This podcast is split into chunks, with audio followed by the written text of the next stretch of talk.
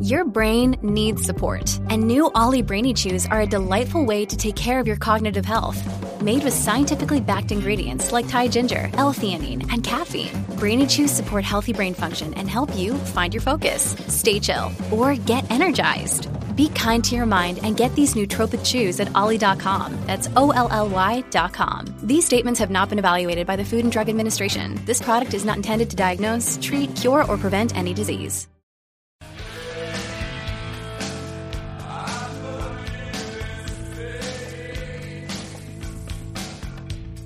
Welcome to Space Industry News Podcast number three. My name is William Walden, and we are going to be talking today about spacecraft that hitch rides on asteroids. Now, I want you to think about that for a moment. A spacecraft that hitches a ride on an asteroid. We live in a miraculous time for this to be happening. Now, this spacecraft will shoot a harpoon into an asteroid and tag along to get to its further destination, someplace else in the solar system. Masahiro Ono is the principal investigator of this technique, and uh, he said, Our idea is to go hitchhiking using a tether and a harpoon. The harpoon would be fired at the surface of the body, and the tether reeled out while applying tension until relative velocity becomes sufficiently low for the maneuver to be accomplished.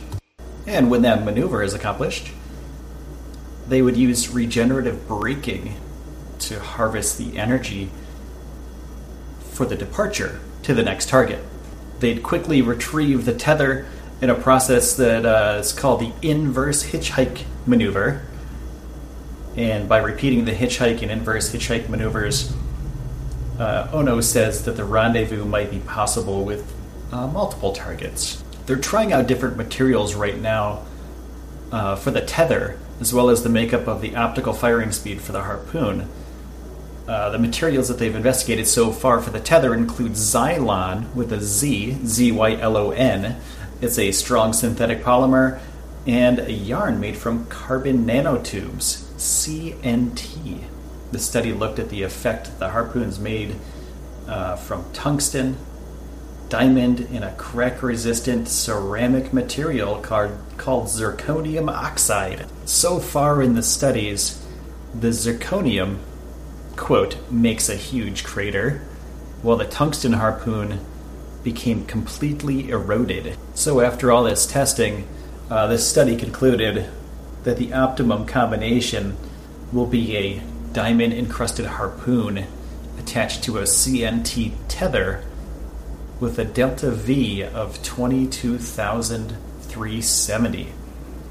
Um, part of the second study phase in 2016 will include examining behavior of the harpoon in the regolith of the target body.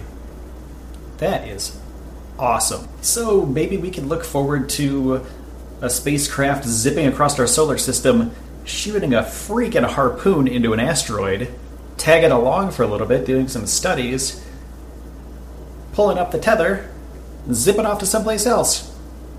That's amazing. All right, I'm going to wrap it up today with that. So go check out our website at spaceindustrynews.com. And as always, space is awesome.